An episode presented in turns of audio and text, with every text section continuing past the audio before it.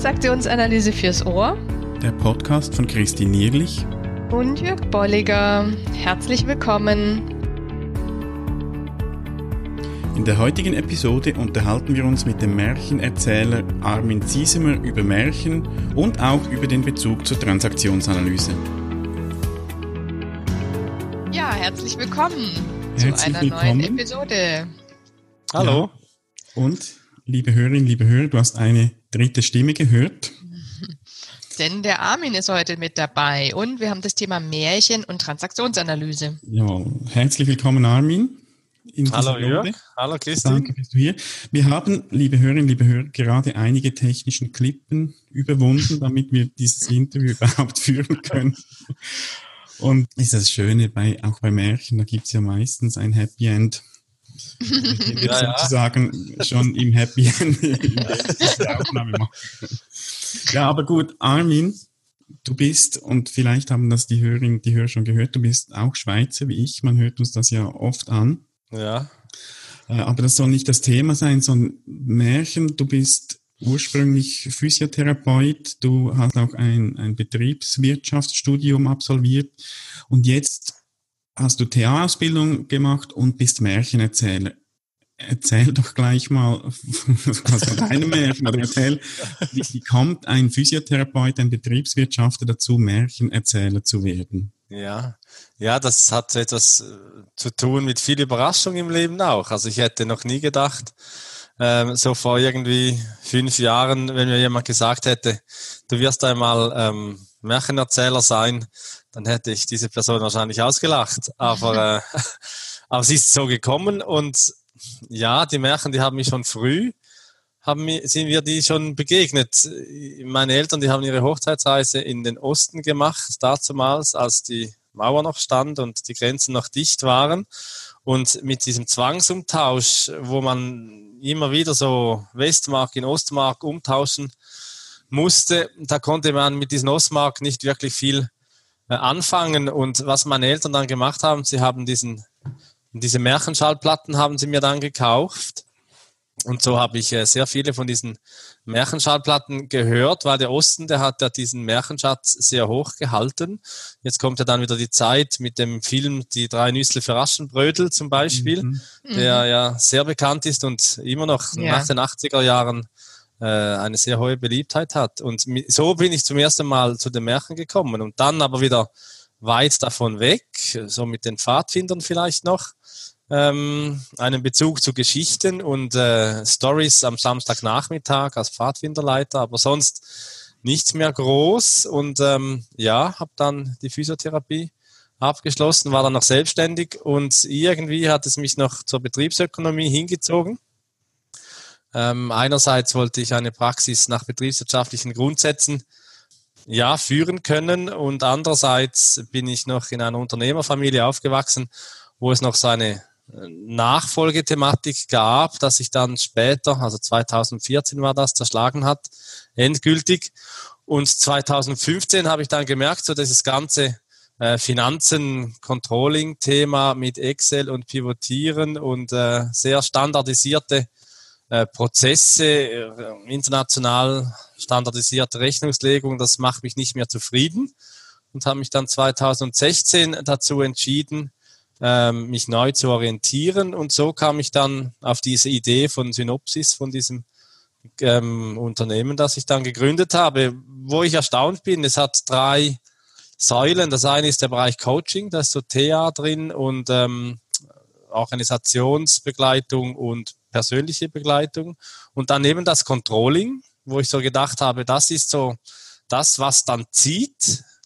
Aber äh, nein, weit gefehlt. Was ich jetzt wirklich erstaunlich feststelle, ist, dass seit zwei Jahren, seit ich jetzt da unterwegs bin, das Thema Geschichten erzählen, Storytelling, dass mhm. das eine sehr große Attraktion mhm. äh, auslöst. Und ich kann es mir selbst nicht so ganz erklären, warum das es so ist. Ja, naja, ich finde, im, im Seminargeschäft hat das jetzt auf einmal einen sehr, sehr großen Stellenwert. Ja, also da hat, merkt man einfach bei den Kollegen, die Trainings machen, dass die sehr, sehr viel auch in diesen Bereich des Storytellings gehen und auch Führungskräfte da inzwischen drin ausbilden, dass sie mhm. sagen, das ist ein wichtiger Teil der Führungskräfte, Entwicklung, dass du eben heute begeistern musst, Sinn vermitteln musst und das am besten mit so einer Geschichte im, im Sinne eines Storytellings. Ja. Also das passt ja dann ganz gut tatsächlich dazu. Ja.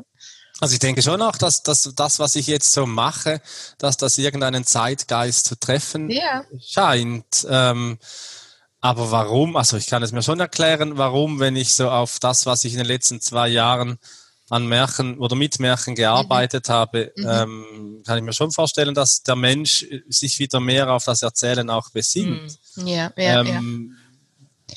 Und sag doch aber nochmal gerade bei dem Punkt so, was genau machst du mit mhm. den Märchen oder ne? Was, was heißt es? Wo, wo verwendest du es? Wie verwendest du es? Mhm. Wo könnte ich jetzt sagen, Mensch Armin, da brauche ich dich.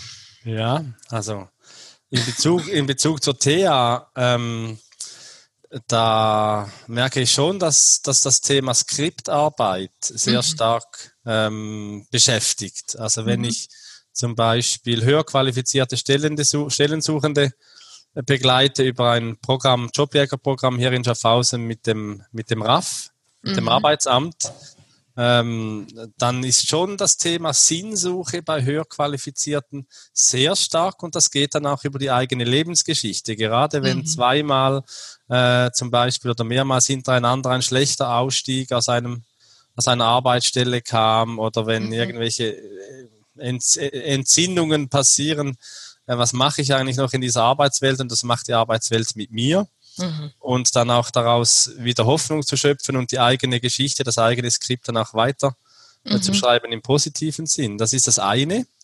Und da, da, darf ich kurz unterbrechen? Ja, sicher. Da würde mich schon noch auch konkret interessieren, wie bringst du denn in einer solchen Situation die Märchen rein? Mhm. Ist es so, dass du dann sagst, da fällt mir ein Märchen dazu ein, das gut zu deiner Situation passt? Oder wie, wie ist die Verbindung konkret? Also das ist verschieden. Manchmal gibt es Menschen, die haben schon seit Kindheit ein Märchen tief in sich drin und decken es dann wieder auf. Mhm. Auf die Frage, ja, so mit, mit fünf, sechs Jahren, da war sowas irgendwie, aber mhm. jetzt ähnlich wie bei mir, so, aber mir, bei mir mehr thematisch. Oder dann äh, habe ich eine Idee für eine Geschichte und gebe mal einen Anstoß, um das Märchen vielleicht mal zu lesen und zu schauen, ob es irgendwie eine Resonanz gibt.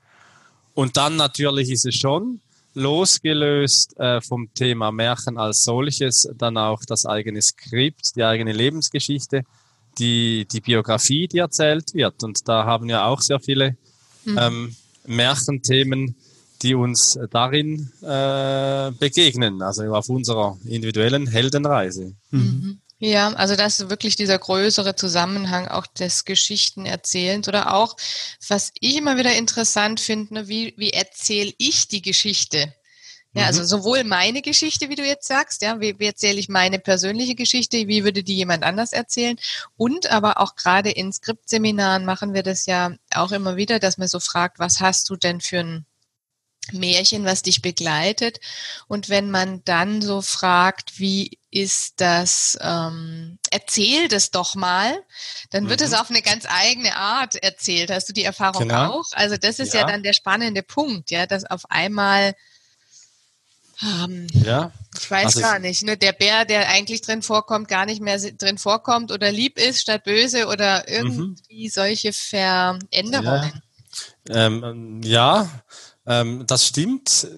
Was, was mich mehr, also ich, es springt jetzt gerade so eine Erinnerung an äh, aus einem Seminar, wo jemand ein Märchen sehr nüchtern erzählt hat. Mhm. Und eigentlich von der, von der Typologie her war es ein Zaubermärchen. Mhm. Und in der Erzählung fehlte dieser ganze Zauber.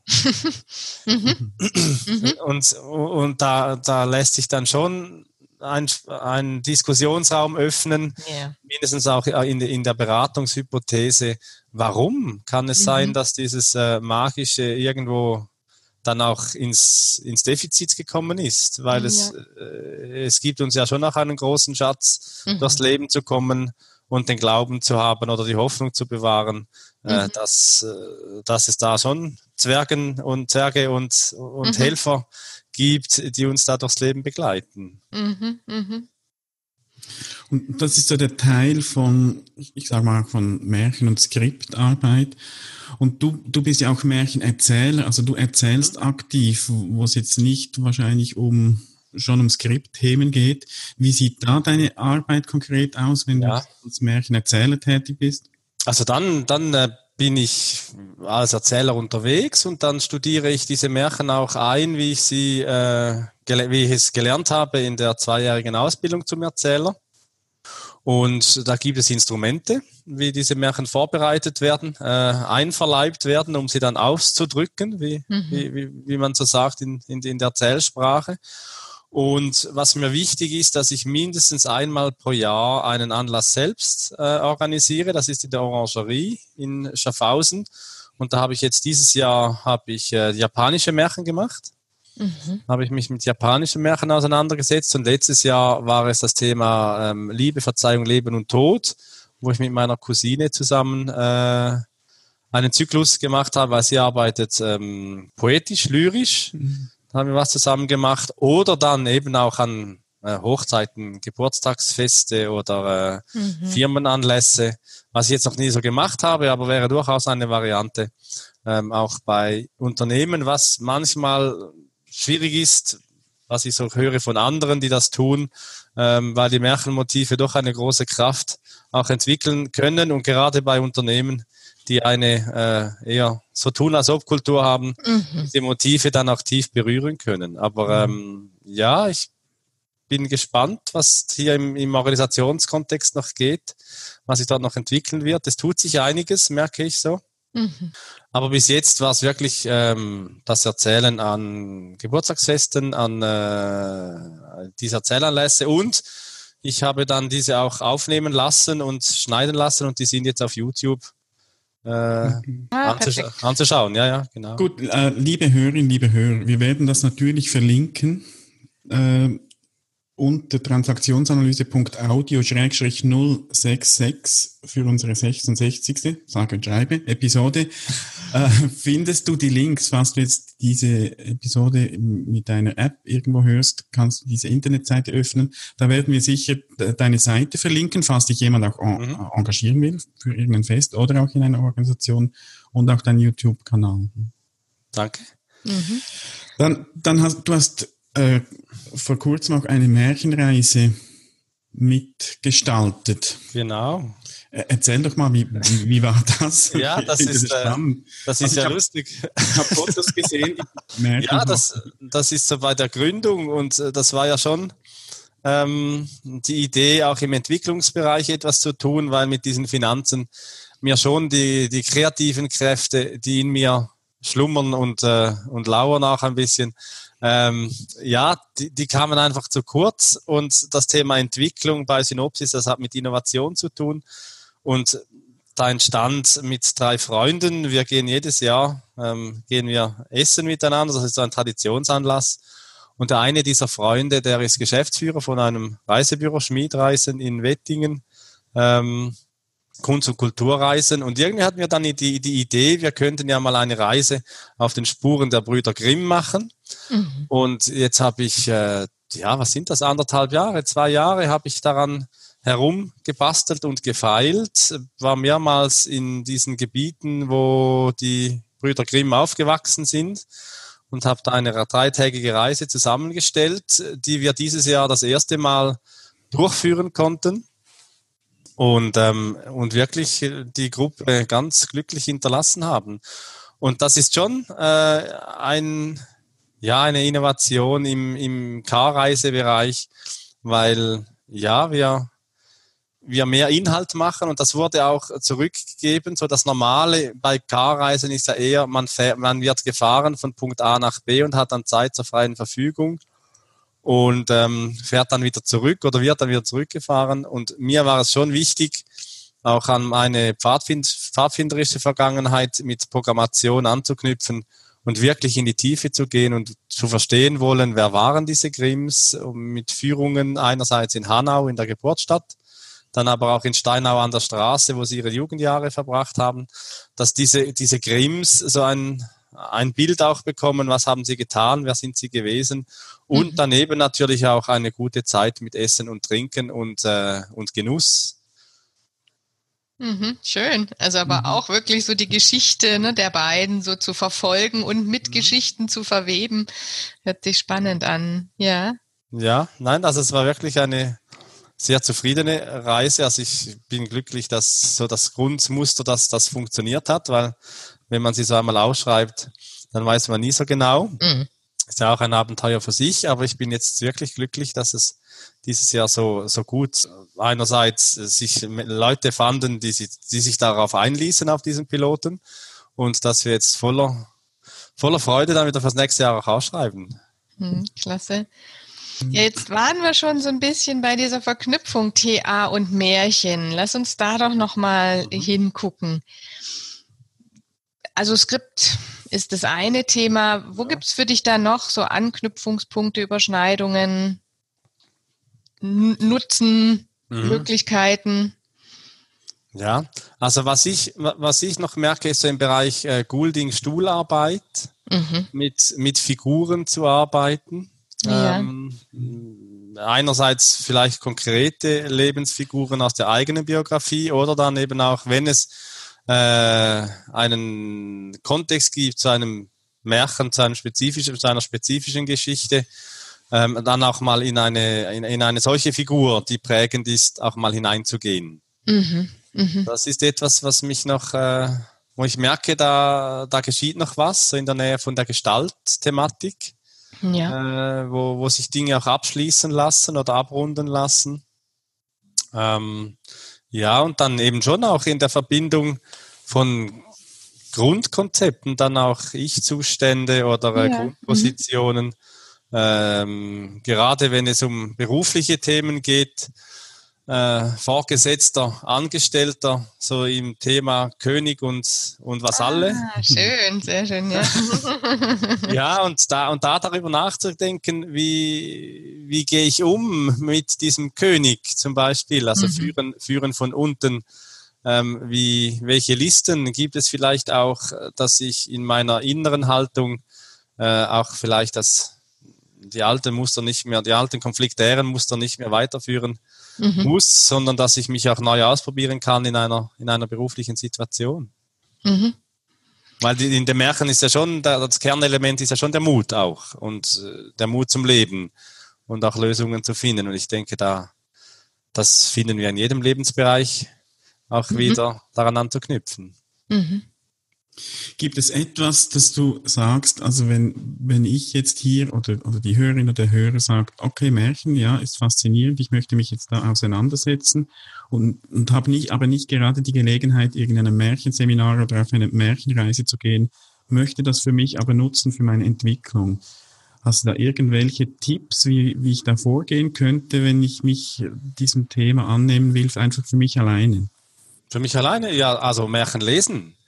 Sich überhaupt wieder zu beginnen, mit den Märchen auseinanderzusetzen, zu merken, welche, welche Märchen gehen irgendwie tiefer, welche gehen in Resonanz, wo, wo habe ich Resonanz, was beschäftigt mich, vielleicht schon auch dann beginnen, selbst zu schreiben, das kann durchaus eine, eine gute Variante sein, ähm, sich in das Thema einzulassen ähm, und dann eben auch zu erzählen, also was ich immer wieder merke, dass gerade, Christine, du hast es gesagt, mit dem Erzählen. Ich finde immer noch auch interessant, was erzähle ich nicht und wieso erzähle ah, ich es nicht. Mhm, und diese Fragen dann zu stellen, mhm. und da gibt es ja in den Märchen auch diese, ähm, diese verschlossenen Türen mhm. als, als Motiv, und mir zu überlegen, wo, wo sind dann auch diese verschlossenen Türen und über diese dann nachzudenken. Aber im, im Grundsatz, Jörg, denke ich, das Auseinandersetzen wieder mit diesen Geschichten und mit dem Thema Erzählen, ähm, das ist sicher ein guter Einstieg, mhm. wieder in das Thema zu kommen. Ich denke aber dann schon auch äh, weiter, wenn, wenn Fragen auftauchen, dann ist es gut, auch in den Dialog zu gehen, sei es äh, freundschaftlich oder professionell, um sich dann auch, zu, auch auszutauschen und zu reflektieren. Mhm. Da, da finde ich spannend den Aspekt, den du erwähnt hast, was erzähle ich eben nicht. Und da gibt es ja diese Übung von Vanita English, mhm. wo es darum geht, verschiedene Geschichten aus der Kindheit in verschiedenen Stadien mal aufzuschreiben oder zu erzählen und eben nicht wie war es original zu überlegen, sondern wie habe ich es mhm. im Kopf. Ja, genau. Mhm. Und das äh, kann, ja, denke ich, kann dann spannend sein, mal dann das auch zu vergleichen und eben zu schauen, mhm. ah, was ist denn da hängen geblieben, als ich sechs war beispielsweise. Ja, ja, ja. Was hat mir damals Eindruck gemacht? Und wenn ich es heute lese, merke ich, ah, da gibt es auch noch andere Aspekte. Mhm. Und das, ja, ist, das ist noch spannend, ja. Ein Buch, das ich jetzt gerade begonnen habe zu lesen, ist von Julia Jean, Das trügerische Gedächtnis. Oh ja, das finde ich auch super. Wie unser mhm. Gehirn Erinnerungen fälscht. Ja.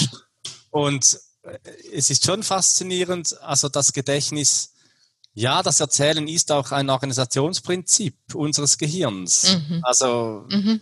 wir fahren so in diese Erzählschiene ein und erzählen unsere Lebensgeschichte ja häufig genau gleich und, und fälschen uns ja dann auch. Und die Frage, ja, was ist denn neu und welchen Bezug kann ich dann neu machen, das finde ich schon interessant, Jörg, mit dieser Übung.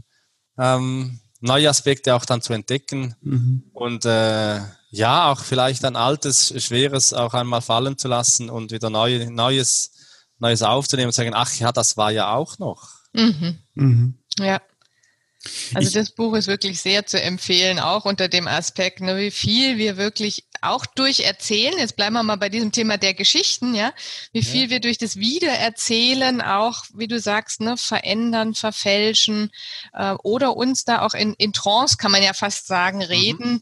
äh, meine Kindheit war schlecht oder die Schulzeit mhm. war ganz furchtbar. Das finde ich auch ähm, ganz, ganz spannend, ja. Ja, ja, und die, die Märchen, die erzählen ja schon vom Überwinden von, äh, mhm. von Problemen und von, von Notsituationen. Das Thema vom Hunger äh, ist ja ein großes Motiv, das wir in der Transaktionsanalyse ja auch sehr stark kennen. Und dann das Aufbrechen äh, in eine neue, in eine neue Welt. Mhm. Ja, das ist spannend. Wir, wir werden, also ja, das, das Buch... den Hinweis aufs Buch auch in die Shownotes reinsetzen, liebe Leserin, äh, liebe Leser. Ihr dürft das dann lesen. Also, ja. jetzt sind schon, ähm, äh, genau. Jetzt, ich oute mich mal. Mein Lieblingsmärchen, so, ich weiß nicht, dass ich sechs, sieben war, ist, ist der Wolf und die sieben Geißlein. Mhm. Ah. Armin, welches ist denn dein Lieblingsmärchen? Oder Meines. War vielleicht in der Kindheit um. auch? Also Lieblingsmärchen, wenn du das einen Erzähler fragst, ähm, dann wechselt das Lieblingsmärchen, das wechselt so immer wieder mal. Weil je nachdem, welches Motiv und welche Thematik das gerade so ähm, aktuell ist und welche Aufträge so, so sind, ähm, da verliebe ich mich, das sind so die kurzen Lieben. So, mhm. da sind wirklich, äh, wo ich merke, das berührt mich, da hat es etwas drin, das auch tiefer, tiefer geht. Aber so, man spricht ja dann eher auch vom Seelenmärchen. So die Märchen, die wirklich früh, wie du sagst, eben äh, in den Kindsjahren in die Biografie gekommen sind. Und das ist bei mir, ist das von einem der Auszug, das Fürchten zu lernen. Mhm. Das, äh, das begleitet mich auch in meiner Reflexionsarbeit immer wieder. Das erklärt jetzt auch deinen Lebenslauf. Ja. Das ist ja wirklich total gut. Ja, mhm. ja also ich äh, mag mich erinnern, dass ich mal eine Zeit lang äh, Hypnose gemacht habe, selbst in der Reflexion. Und meine Hypnosetherapeutin, die hat dann, äh, die wollte dann mal ein Märchen mir unter Hypnose erzählen und hat mich dann auch gefragt, ja, welches ist dann dein Lieblingsmärchen? Und ich habe dann das gesagt, sie hat es gelesen.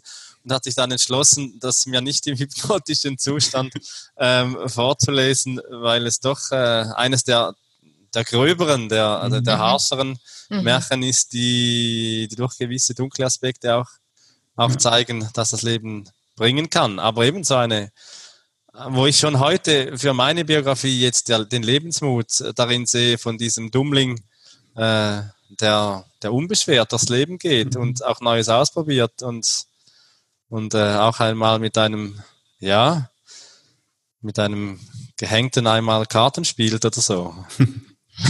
Das ist spannend. Ich glaube, ich werde das Märchen auch wieder mal lesen. Ich habe es gehört. Ich, ich, hab als, ich hatte als Kind auch einen riesen Stapel Schallplatten äh, von Trudi Gerster. Für, ja. für alle Schweizer, aus, die, die wir noch kennen aus unserer Generation.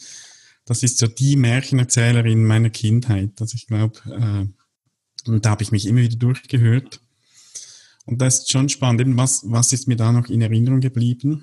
Und wenn ich heute Märchen lese, merke ich, ja, dass vieles stimmt überein. Teilweise habe ich es anders oder eben nicht vollständig abgespeichert. Also das, das liegt ja auch in der Natur des Märchens. Ich meine, heute sind wir in einer Situation als Erzähler, dass wir wieder vermehrt die, die aufgeschriebenen Geschichten aus den, aus den Büchern nehmen, mhm. dass wir sie wieder aus den Büchern mhm. herauslösen, nachdem im neunzehnten Jahrhundert äh, die, die, die Geschichten in die Bücher gekommen sind.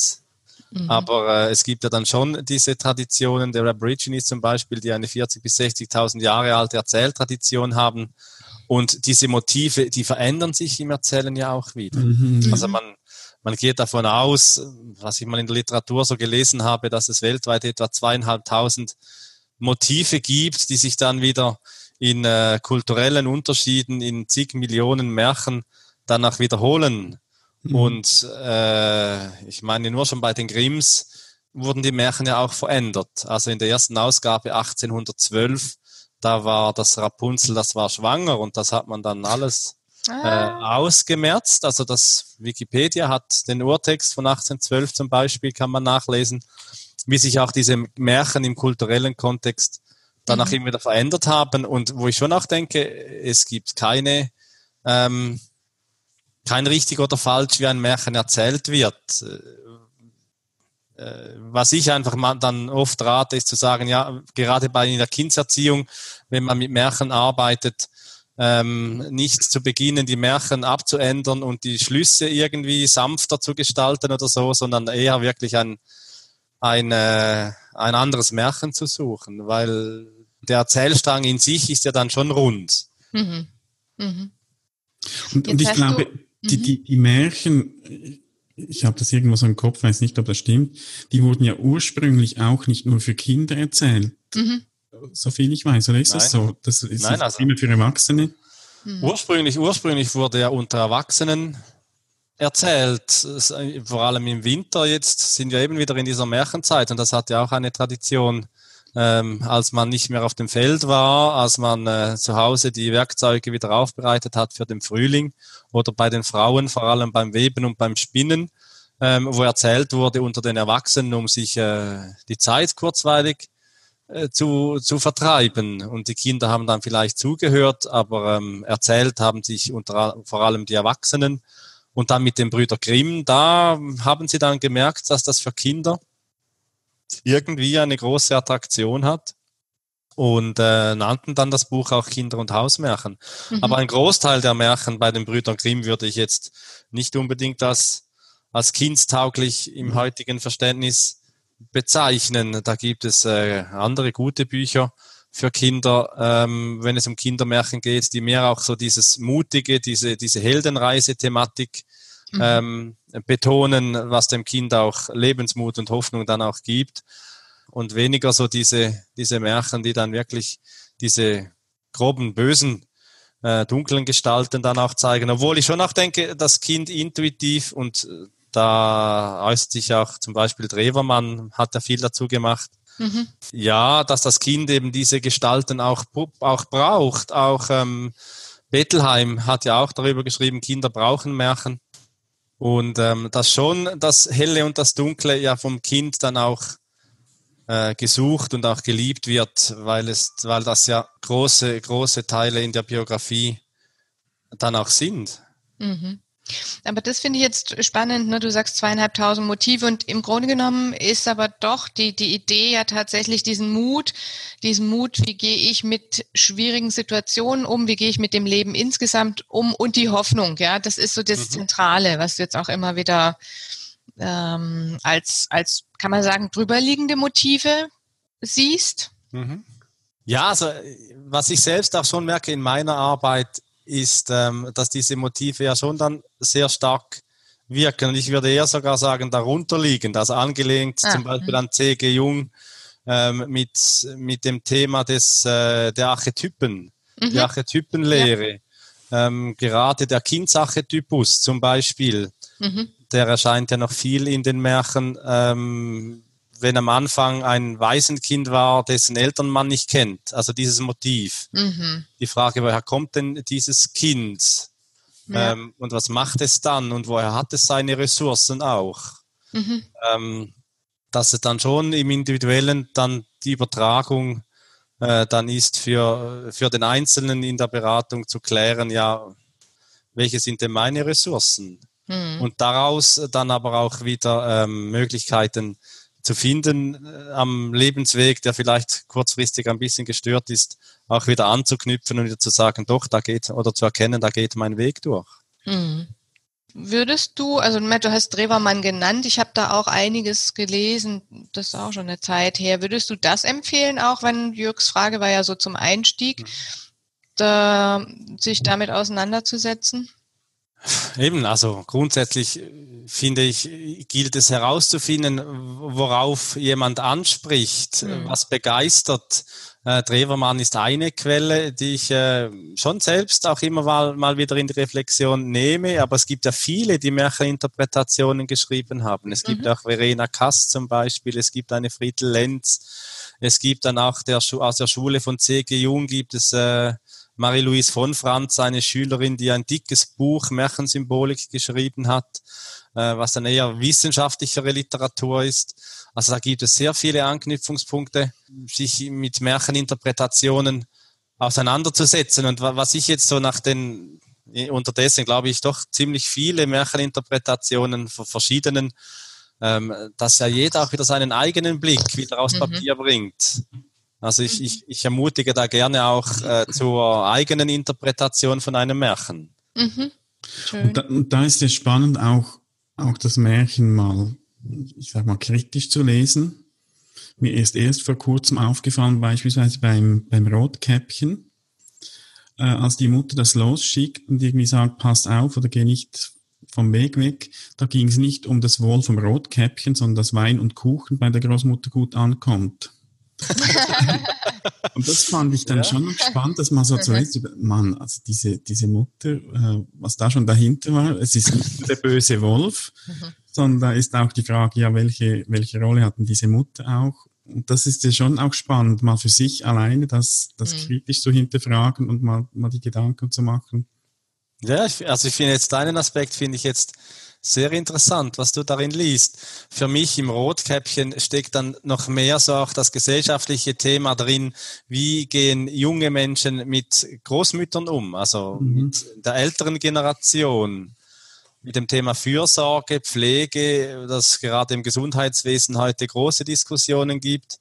Mhm. Äh, wie gehen wir um mit dem Alter? Und das ist für mich schon noch etwas, das darin steckt. Für mich jetzt im Rotkäppchen, mhm. aber das ist schon so. Ich meine, diese Mutterfiguren, Vaterfiguren, Stiefmutterfiguren, ähm, diese elterlichen, sagen wir mal, aus der Thea-Sprache äh, heraus, diese elterlichen Instanzen, Figuren, äh, ja, die vermitteln schon etwas. Und wenn du das so hörst, dann ist es ja interessant, wie dein Bezugsrahmen auch aussieht. Ja, und ihr macht gerade zwei äh, Dinge auch auf und finde ich nochmal, dass ganz hilfreich und transparent ist. Äh, Jörg, du fängst vorne an, ja, und bei so einer mhm. einzelnen Stelle.